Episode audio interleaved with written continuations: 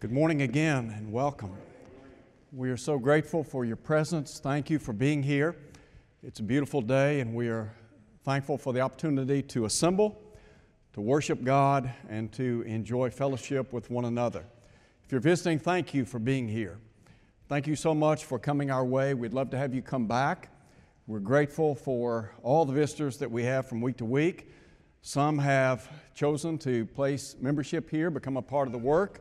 And we're grateful for that. If you're looking for a church home, listen, our doors are open. We'd love to have you come and be a part of our work here. We're going to be looking in our study today at Daniel chapter 6. I want to invite you to look with me at Daniel chapter 6. This is probably one of the more familiar texts in the Old Testament. Daniel chapter 6. In our study today, we're going to be talking about the non negotiable in life. I want to begin today by asking you a question Is there anything in your life that you absolutely cannot live without? Think about that for a minute. Is there anything in your life that when it's all said and done, you can't live without? I think that's an interesting question. In Daniel chapter 6, what we're going to find out, there was something in the life of Daniel the prophet that he couldn't live without, no matter what.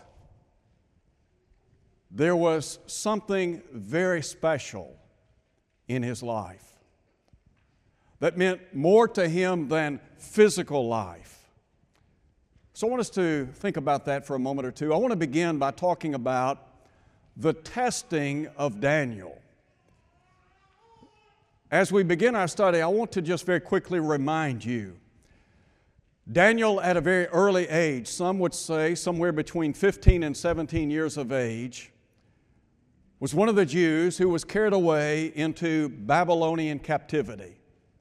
Nebuchadnezzar was the mighty king of the Chaldeans. Nebuchadnezzar had carried the children of Israel away into captivity as God had foretold through the prophets in days gone by. For 70 long years, God's people would remain in a foreign land.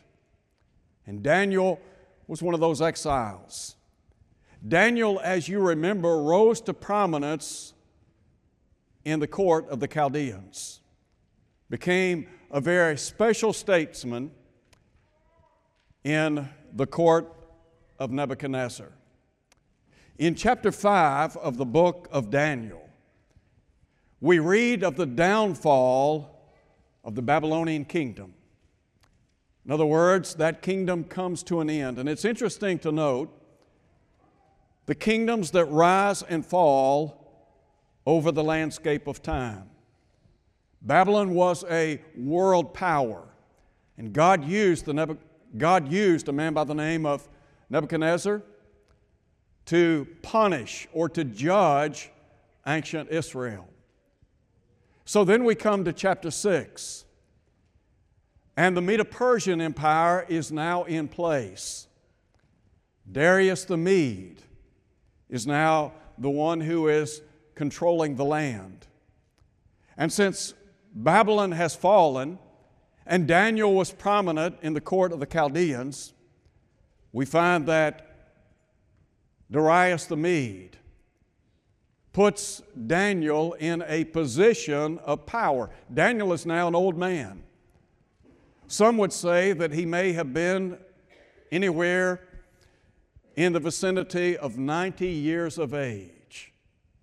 Whatever the case, Daniel has seen a lot. He has been utilized by God in a great, great way.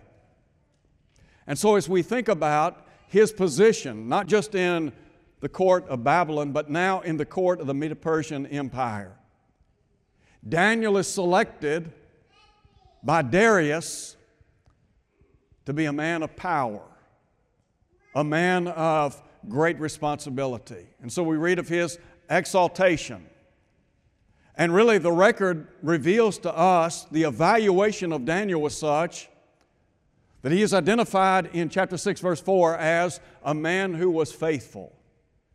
He had an excellent spirit in him. I think that Daniel would have stood head and shoulders above a lot of people in his day and time.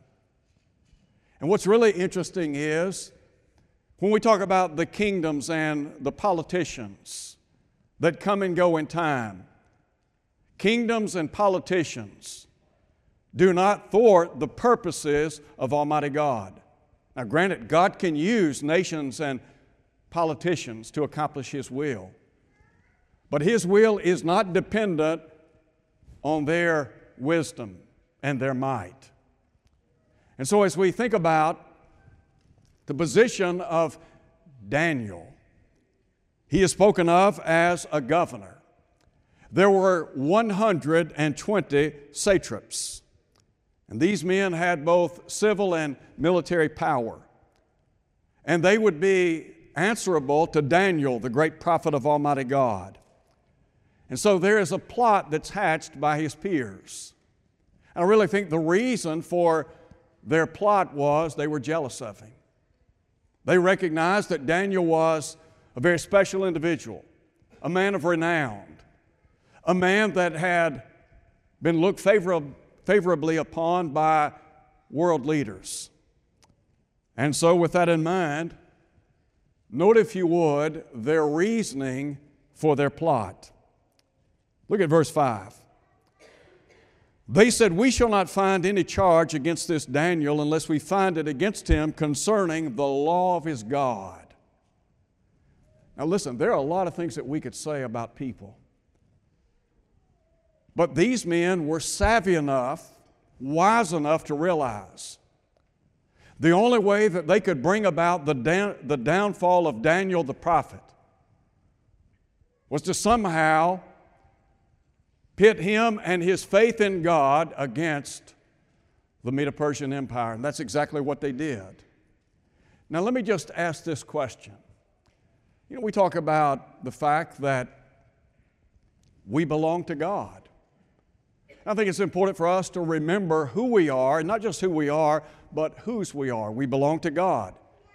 We have, as the Bible says in Acts chapter 20, been bought with a price that is the blood of Christ.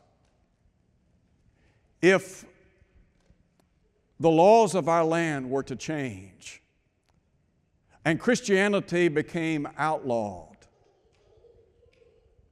would there be enough faith in you to be convicted by a court of law. In other words, if you were to be apprehended and someone, were to, and someone were to say, you know what, he or she is a disciple of Jesus, they are a follower of the way, as Luke talks about in Acts chapter 9. Would there be enough, would there be enough evidence to convict you as a child of God, a person of faith? Well, there was plenty of evidence to convict Daniel of his faith in God. And so they appealed to the pride of this king. And what they really said was if anyone makes a petition of any God other than you, over the space of 30 days, then he or she is to be thrown into a den of lions. They appealed to his vanity, didn't they? And so here is this king and by the way, he had deep respect for Daniel. And after he realized what he had done, and that ultimately Daniel would be thrown into a den of lions, he regretted his actions. Pride can be a very bad thing in life. And so these men appealed to the pride of the king. But I want you to note with me, if you would, for a moment or two, in the second place, the testimony of Daniel. Now, this edict has been signed by the king. The law of the Medes and the Persians was something that wasn't subject to alteration. In other words, once it became a law, it was a law. So, with that in mind, let's just talk for a minute or two about the conviction of Daniel. Look, if you would, at verse 10. When Daniel knew that the writing was signed, he went home. In his upper room, with his windows open toward Jerusalem, he knelt down on his knees three times that day and prayed and gave thanks before his God, as was his custom since early days. Now, let me just give you some background information here. Go back with me, if you would, and note with me the book of 1 Kings, chapter 8. In 1 Kings, chapter 8, we have Solomon dedicating the temple. And you remember God's glory had dwelt in the tabernacle, according to Exodus chapter 40. Matter of fact, in the latter part of chapter 40, two times it said the glory of God was present in the tabernacle. God's glory would now reside not in the tabernacle, but in the temple, the temple that was located in Palestine or in Jerusalem. And so, in his dedication of the temple, as recorded by the writer here, note if you would, in verse 28. Solomon said, Regard the prayer of your servant and his supplication. O Lord my God, and listen to the cry and prayer which your servant is praying before you today, that your eyes may be open toward this temple night and day, toward the place of which you said, My name shall be there, that you may hear the prayer which your servant makes toward this place. And may you hear the supplication of your servant and of your people Israel. When they pray toward this place, then hear in heaven your dwelling place, and when you hear, forgive. Now drop down if you would and look at verse 46. Solomon now is going to speak to the future. When God's people would transgress his commands and would be taken into a foreign land and be held captive there. And so in verse 46, he said, When they sin against you, for there is no one who does not sin, and you become angry with them and deliver them to the enemy, and they take them captive to the land of the enemy, far near. Yet when they come to themselves in the land where they were carried captive, and repent and make supplication to you in the land of those who took them captive, saying, We have sinned and done wrong, we've committed wickedness. When they return to you with all their heart, with all their soul, in the land of their enemies, who led them away captive, and pray to you toward their land, which you gave to their fathers, the city which you have chosen, and the temple which I have built for your name, then hear in heaven your dwelling place, their prayer and their supplication, and maintain their cause. And forgive your people who have sinned against you and all their transgressions which they have transgressed against you, and grant them compassion before those who took them captive, that they may have compassion on them. Now, this is the background to Daniel going home, opening his windows toward heaven, and praying to the God who created all things. And this signified his relationship to God. And out of 1 Kings chapter 8, we find the background to Daniel's prayer here. Now, I mentioned a moment ago his conviction. Daniel was a man of great conviction in Almighty God. And that's reflected all the way back in his youth, back in chapter 1, when he would not defile himself in any way with the king's dainties. And so that being said, I want to just talk for a minute or two about the foundation of his faith. The foundation of his faith in prayer. Listen again to what the record says.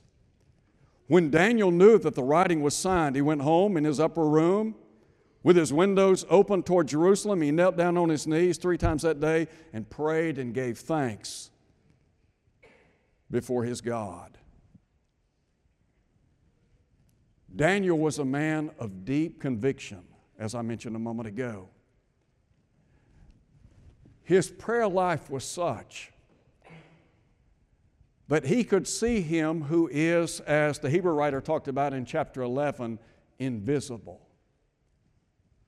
He had that kind of faith in God. Now, you know, in Hebrews chapter 11, verse 1, the Bible says, faith is the substance of things hoped for, the evidence of things not seen as yet. Faith gives substance to that which we can't see.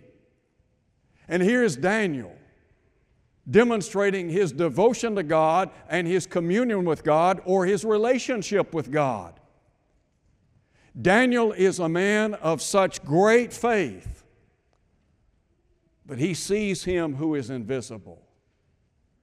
Is that the kind of God that you serve? Do you see God in heaven sitting upon his throne, reigning today? God in heaven is just as real and he is just as alive and well as we today. Do you have that kind of faith? Think about also not just the foundation of his faith, and this faith had been something that had been building over time, hadn't it? This wasn't something that just all of a sudden occurred out of nowhere. Daniel had been a man of faith for years and years and years. And so he had been continuing to build upon that foundation of faith. Now, the Bible says we walk by faith and not by sight. The problem with those of us sometimes in Christianity is we're trying to walk by sight, not by faith. Faith comes by hearing, hearing by the Word of God. When we have the kind of faith that Daniel had, we see him who is invisible, as Moses did, as recorded by the Hebrew writer in chapter 11, verse 27. We have the kind of faith that sees the unseen world. So, what about the focus of his faith? The Bible says he knelt down and gave thanks before his God. That was the focus of his faith. And really, when you look at the life of David, or rather the, the life at Daniel, what was it that was central to his life? It was God, wasn't it? What is the focal point of your life? I mentioned a moment ago if we were to live in a country that began changing laws that were no longer favorable to Christianity. And we were to be found in violation of the law of the land because of our worship and service to God. Would there be enough evidence to convict us? There was enough evidence to, to convict Daniel, wasn't there? Daniel was a man who had a foundation in his life. That foundation was his faith in Almighty God. The focal point of his faith was, again, Jehovah God. And then the fervency of his faith. The Bible says three times he knelt and prayed to the God of heaven. You know, the psalmist said in Psalm 55 Evening, morning, and noon will I pray and cry aloud. So here's a man who demonstrates a fervency for Almighty God. In other words, there was this spiritual dimension in his life that what Daniel is saying is, I can't live without. That's where we need to be in our Christianity. We need to reach a point in our life when the non negotiable is our faith. We can let everything else go, but our faith in Almighty God is not up for negotiation. Now, I want you to think about something else. We talk about the strength of his faith and the steadfastness of his faith. But I want you to think for a moment or two about the courage of this man. Daniel made the decision to pray to God before this command was ever in place. Why? Because it was something that was characteristic of his life. And I don't think that Daniel is opening his windows toward heaven and praying so that people might look at him and think, you know what, he's showing out. I don't think that's the case at all. But I do think that Daniel was an object lesson to other Jews in that day and time. of his faith in Almighty God, he is actually doing what Solomon said they were to do back in 1 Kings chapter 8. And so, other Jews in that day and time, they could have seen Daniel praying from his room, and that should, that should have inspired them in their faith to God. Because you see, Jerusalem or Palestine signified in his mind the presence of Almighty God. So he was a man of great courage. He made the decision to pray before or despite the command. And not just in spite of the command, but also in spite of the consequences. He knew what the consequences were. If anyone violated the law of the Medes and the Persians, what would, what would happen? God said, I want you to be faithful to me. That theme runs throughout Scripture. The law of the Medes and the Persians, however, said that if you pray to any god or any other person besides the king, what's going to happen? You're going to be thrown into a den of lions.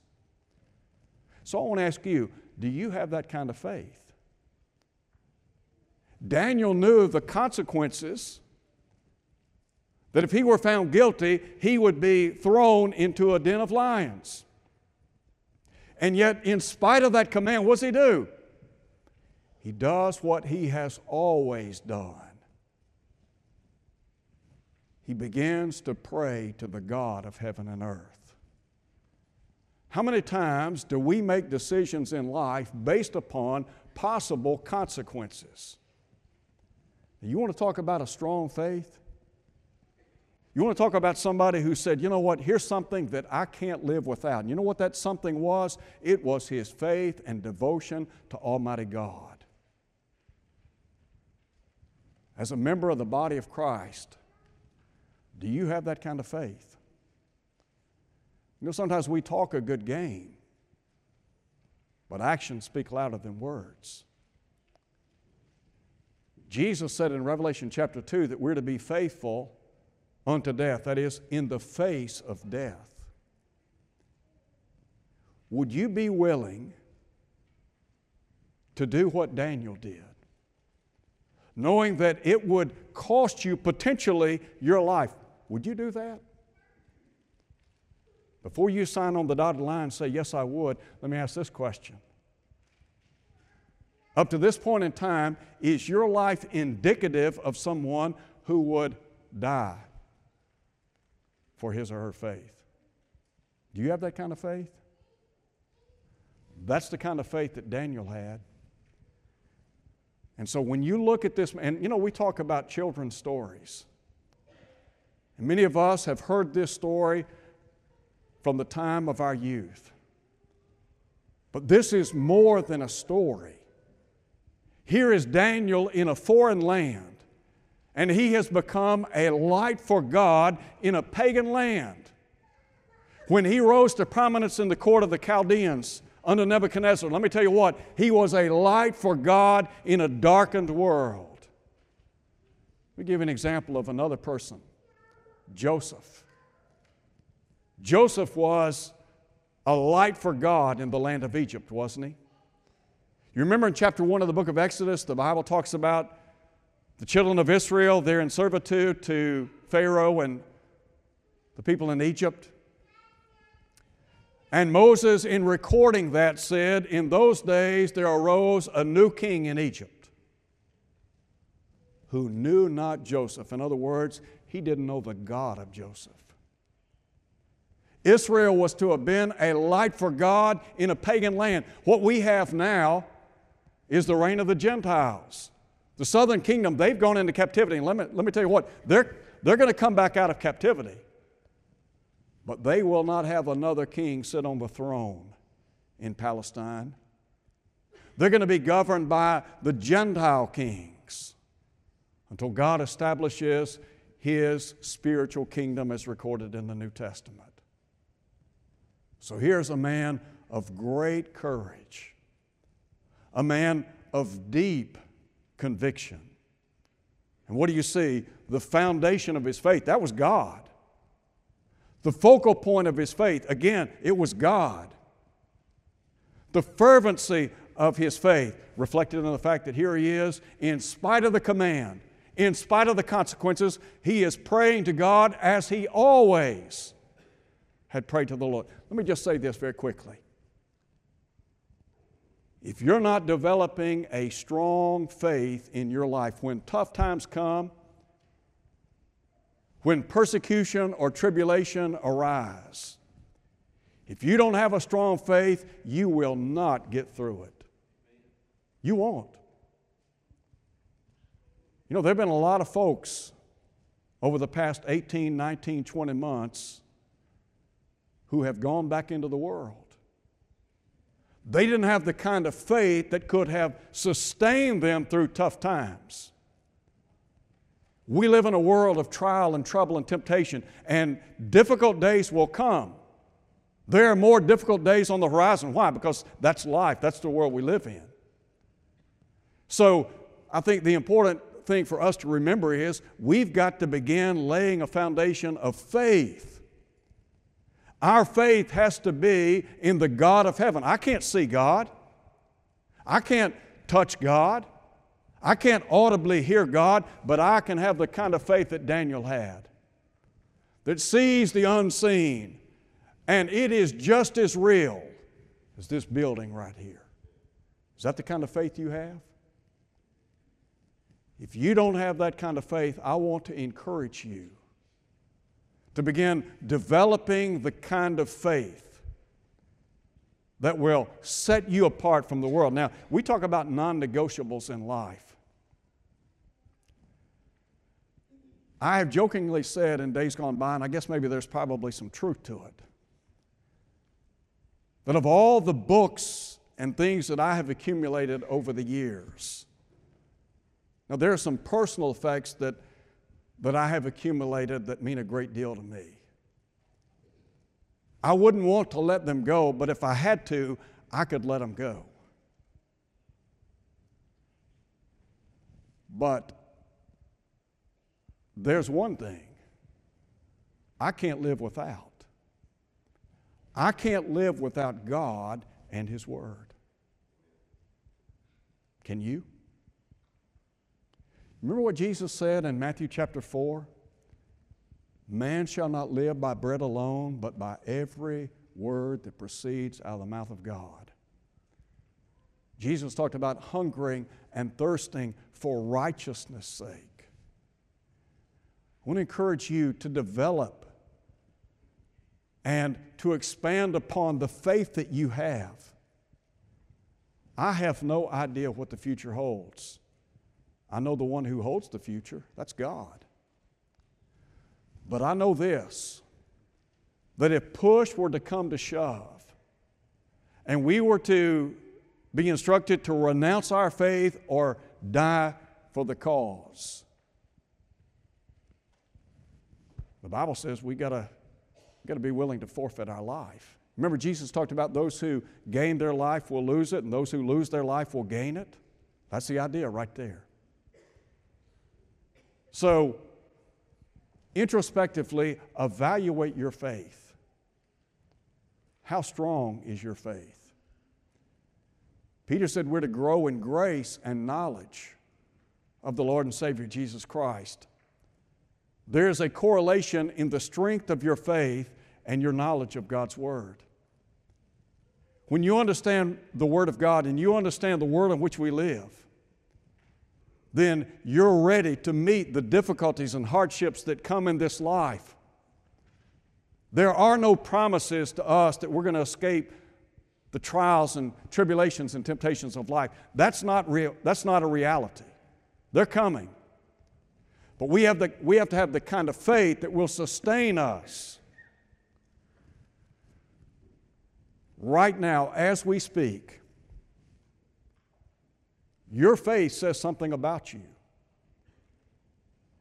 Daniel is communing with God on a regular basis. Why? Because that was his life. And until Christianity becomes our life, we're not where we need to be.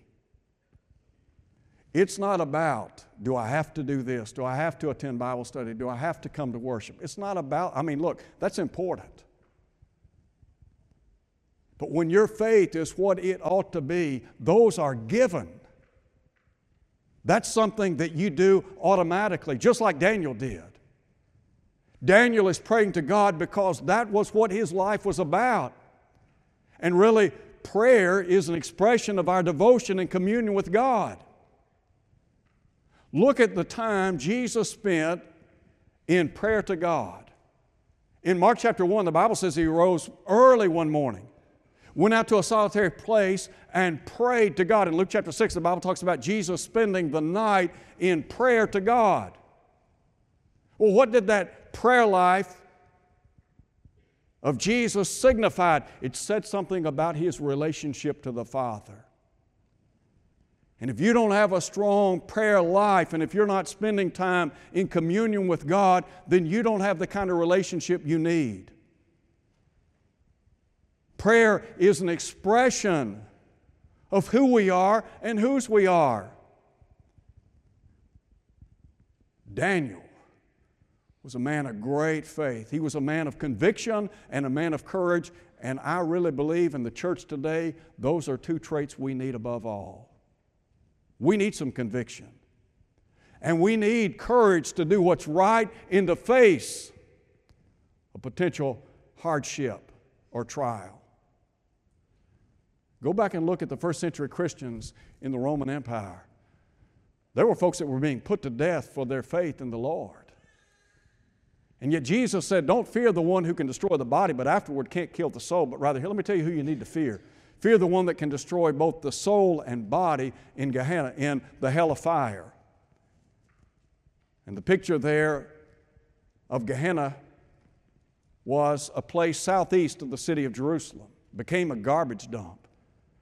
But it was a place where the children of Israel had offered their children to a pagan god. It came to symbolize refuse and garbage because it was just a place that perpetually burned. So, what about your faith? There's a third thing I want you to see very quickly in our study. It has to do with the triumph of Daniel. Now, what about his critics? Well, you know what? When Daniel violated the law of the land, they seized the opportunity, didn't they? Accusation was made to the king, apprehension of Daniel. And the Bible tells us, and you can read it in chapter 6. Daniel is thrown into the den of lions. So, what about his conquest? There are some things I think we ought to think about here. When Daniel was placed in that den of lions, who was with him? the presence of God. He didn't go into that den's line alone, did he?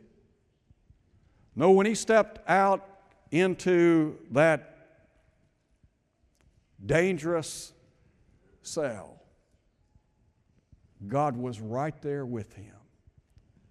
When Paul wrote to the church at Philippi, Paul was in prison. And Paul said, The Lord is at hand. You know why all was well in the life of the Apostle Paul? Because he believed in the presence of God in his life. Whatever you face in this life as a child of God, to understand God will stand by you and God will stand with you. The Hebrew writer said, I will never leave you nor forsake you. So that we may boldly say, The Lord is my helper. Then he asked this question What shall man do unto me? That was really the attitude of Daniel, wasn't it? Throw me in the lion's den. If the lions kill me, then so be it. But my faith in God is such, I will not compromise. I will not concede my faith under any circumstances. So we have not just the presence of God, but the power of God. You remember in verse 22, Daniel said to the king, after he had spent a restless night worrying about his statesman. He said, My God, note if you would, the personal relationship that Daniel had with God. He said, My God. Is that how you live? When you talk about your relationship to God, is it my Lord, my God? That's the way it ought to be. Remember Thomas in the long ago, my Lord and my God? If you have a deep and abiding relationship with God, it is personal. As I said a minute ago, you can't see God, you can't touch God, you can't audibly hear Him, but He is just as real as the world in which we live. Says something about the power of Almighty God, His presence, His power, and then His preservation. He said, My God sent His angel and shut the lion's mouth so that they have not hurt me because I was found innocent before him. And also, O king, I've done no wrong before you. The text says in verse 23 that the king was exceedingly glad. I mentioned a moment ago that Daniel became a light for God in a pagan land. Listen, we live in a culture today that, in many respects, is at war with Christianity. We live in a darkened world of sin. And the Bible says that we are to be a light for God in the world in which we live. Are you a light for God? Jesus said, Let your light so shine before men that they may see your good works and do what? Glorify your Father in heaven. When Paul wrote to the church at Ephesus, he said in the long ago, You were once darkness but now you're light in the Lord. Listen to him. Walk as children of light. The world is engulfed in spiritual darkness, and we are to be a light for God in a pagan world, in a pagan nation. You remember the Apostle Paul, when he wrote to the church at Philippi, talked about how they were to be blameless and harmless, the sons of God in the midst of a perverse and crooked generation. That's the world we live in. Crooked, perverse, sinful, darkened? Yes.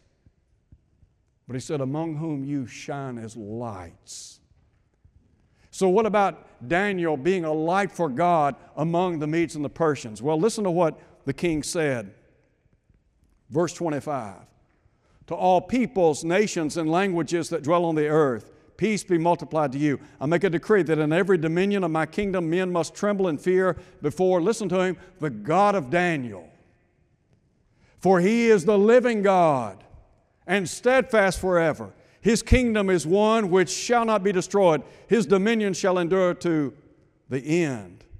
He delivers and rescues, he works signs and wonders in heaven and the earth. Who has delivered Daniel from the power of the lions? when Daniel was delivered from the mouths of the lions.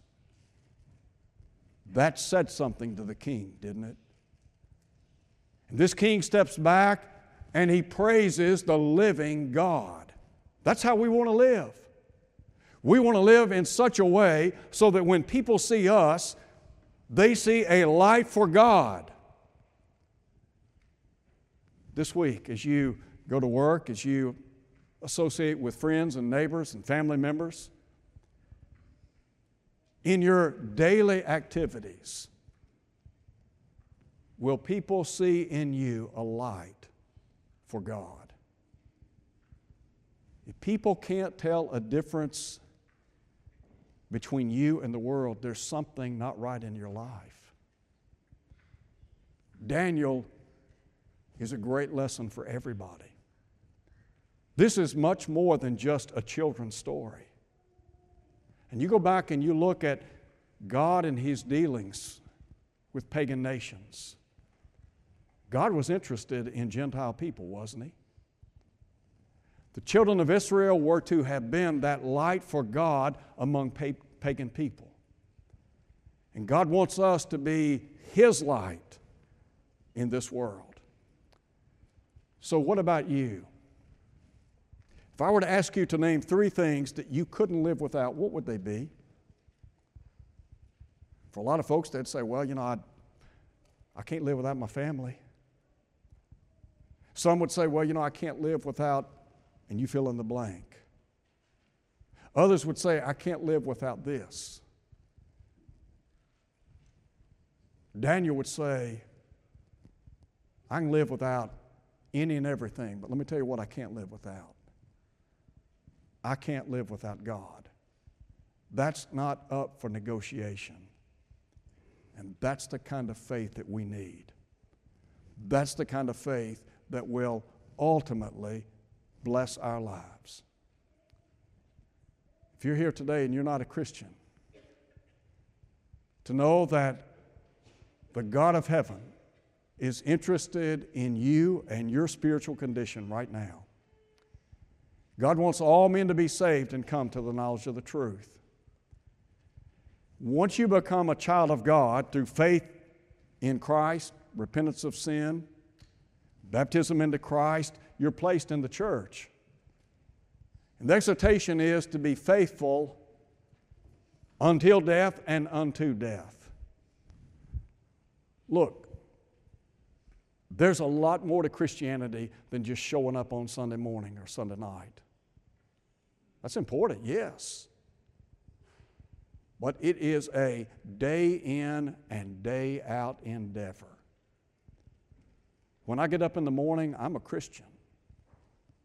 When I go to bed at night, I'm a Christian. When I come to the office here, I'm a Christian. When I go out into the world, again, I'm a Christian. Why? Because it's who I am. And it ought to be who you are. If you're here today and your faith is not what it ought to be, and you don't have that strong and abiding faith, I want to encourage you make some changes. If you want to go to heaven and you want to be with God one day, you're going to need a strong faith that will carry you through the tough times in this life. If we could pray with you and for you today, please come.